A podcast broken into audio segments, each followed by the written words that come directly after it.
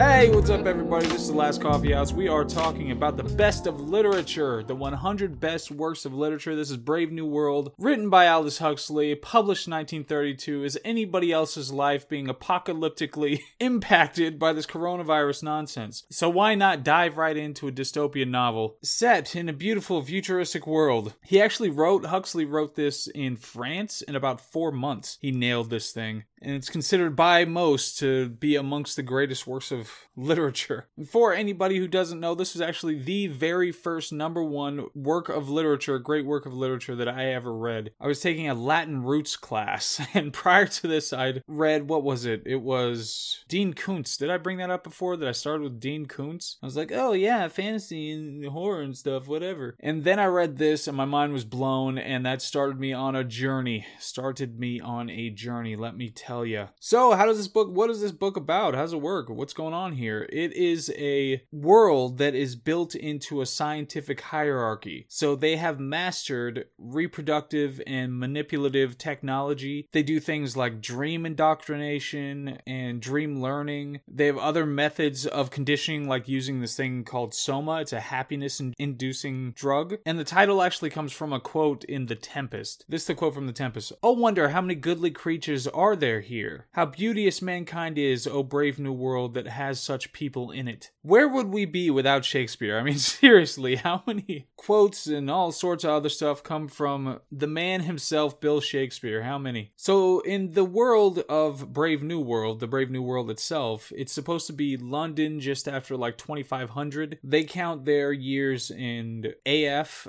So not that, but a- after Ford, so before Ford and after Ford. We follow in this story Bernard primarily, but there's not really a strict protagonist in where you have a view of the protagonist and you're following the protagonist and it has like the deep psychology of that protagonist or anything like that. We mostly follow Bernard though, who's a tad diminutive and he's a little resentful of it. There's some kind of an accident when he was being produced related to alcohol that led to his stature. He's a psychologist, so he understands understands the indoctrination. He sees how the how the sausage is made, and so that could be partially what leads to his disillusionment of the process. He eventually goes on a holiday. The book starts out with broad descriptions of kind of the scientific basis for this new world. And it's really interesting. I really like this part of the book. But he goes on a holiday with Lenina. The relationships in this, you don't have close monogamous relationships. You just have this kind of open thing where it's supposed to be do whatever you want, but it, it ends up being really empty. But he takes a woman, Lenina. They go to a savage reservation. Of course, that's a, not a politically correct description for that, but that's what they call it in the book. It's outside the state state, so it's outside the jurisdiction of, or at least outside the direct influence of the state as it is the world state or whatever it's called in this. But they go to this reservation and there he meets Linda and her son John. John is ostracized in his community on the reservation because he's really into reading. She only has two books, Linda only has two books, Scientific Manual and The Complete Works of Shakespeare. So Bernard brings Linda and John back being, you know, feeling the disillusionment that he feels with the world state. He brings the two back and he becomes somewhat of a celebrity, but really is garnering the the attention of of the powers that be. And the Savage himself, John, becomes a celebrity in this world now. And then Bernard and his friend Helmholtz and the Savage are eventually are going to be exiled for non-conforming behavior. But John, the Savage, does not plain doesn't fit into this world, and he's questioning it all over the place. And he uses a lot of the language of Shakespeare. You know, a lot of the quotes from Shakespeare and the ideas of Shakespeare about what romance should be and other ideas, and uses those as criticisms of the world that he's in now. Eventually, John moves to this abandoned place in the outskirts, but he's repeatedly harassed by news reporters who come to find out what he's doing and look at him, you know, like a, at a zoo, an animal in some glass, and look at him in that way. Eventually, it doesn't end well. So that's that's the basic story of Brave New World. And I've got some quotes. I'm going to do some quotes and then I'll go to the analysis so that you get a good quality quality idea of what the prose and the ideas are like in this book, and then you can see how accurate my analysis is. Of course, it's perfectly accurate. Don't worry about that. Quote A squat gray building of only 34 stories. Over the main entrance, the word Central London Hatchery and Conditioning Center. And in a shield, the world state's motto Community Identity Stability. End quote. That is the opening of the book, and the motto there Community Identity Stability. It's really interesting.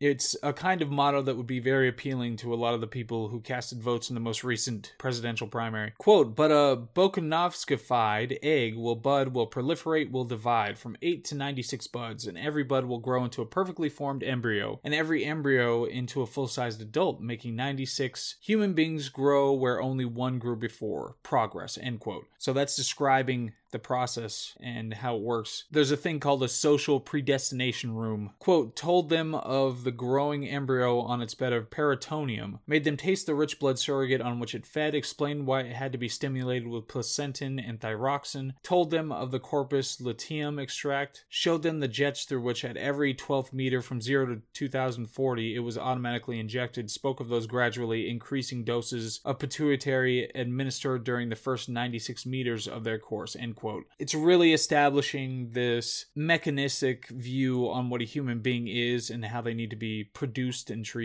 Quote, Our Ford, or Our Freud, as for some inscrutable reason he chose to call himself whenever he spoke of psychological matters, Our Freud had been the first to reveal the appalling dangers of family life. The world was full of fathers, was therefore full of misery, full of mothers, therefore of every kind of perversion from sadism to chastity, full of brothers, sisters, uncles, aunts, full of madness and suicide end quote. Really interesting demonization of family in this as through the mouth of the dystopian government. Of course, you can find a lot of this anti family talk in some of the New Testament, interestingly. Quote, accompanied by a campaign against the past, by the closing of museums, the blowing up of historical monuments. Luckily, most of them had already been destroyed during the Nine Years' War, by the suppression of all books published before AF 150, end quote. So, the method that was used to create this current dystopia, of course, a lot of them would call it a utopia, and this is closer to utopia than a lot of the other novels like this that we'll read read or would read. Quote, words can be like x rays if you use them properly. They'll go through anything. You read and you're pierced. That's one of the things I try to teach my students how to write piercingly, end quote. I just like that sentiment. That's how I like to write piercingly. Quote, violent passion surrogate. Regularly once a month, we flood the whole system with adrenaline. It's the complete psychological equivalent of fear and rage, all the tonic effects of murdering Desdemona and being murdered by Othello without any of the inconveniences, end quote. What a fascinating idea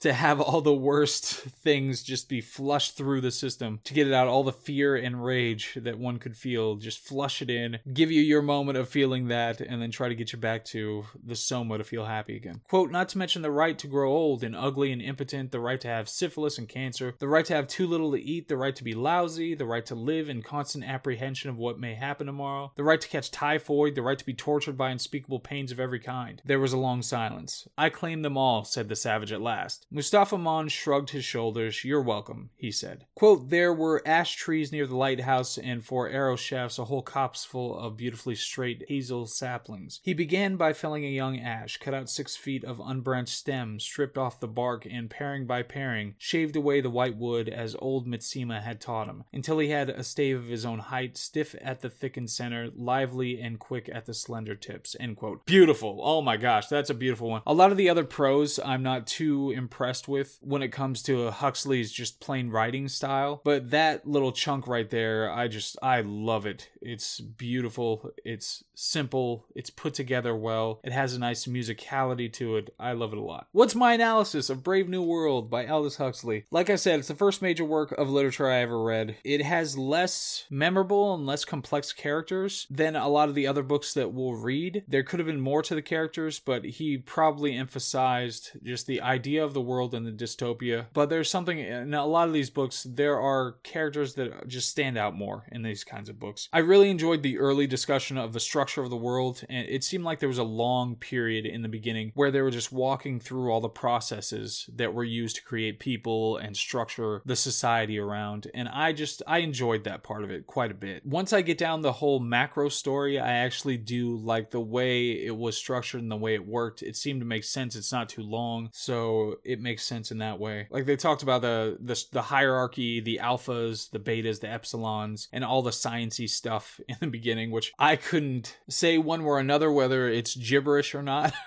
but it sounded interesting. The middle of it dragged on a little bit. I remember just kind of checking out for a minute there. And the Shakespeare stuff was a little overdone. I do like it that he used the language of Shakespeare to define relationships in the world state. And that was a source of him having problems with it. I, I mean, that's really interesting on its own. It's a kind of a complex way of working that in. However, it was, it seemed a little overdone, like just overstuffed with Shakespeare as you went along and leaned on it a little too much. And of course, even though now we would take the excessive pleasure dystopia at face value, it's something that we've seen now in multiple ways. We just take it for granted. It really was a unique tack on this kind of a genre at the time. Everybody's going to compare it to 1984. It's like 1984 is a terminus of displeasure, whereas Brave New World is a terminus of pleasure. That if you have either one of those things to the extreme, it won't be sufficient to slake various human thirsts. So I think they do some pretty different things. I think 1984, and it's pretty easy to say, it's not even that I just necessarily think, but 1984 has so many markers and ideas that come out of it that have been so useful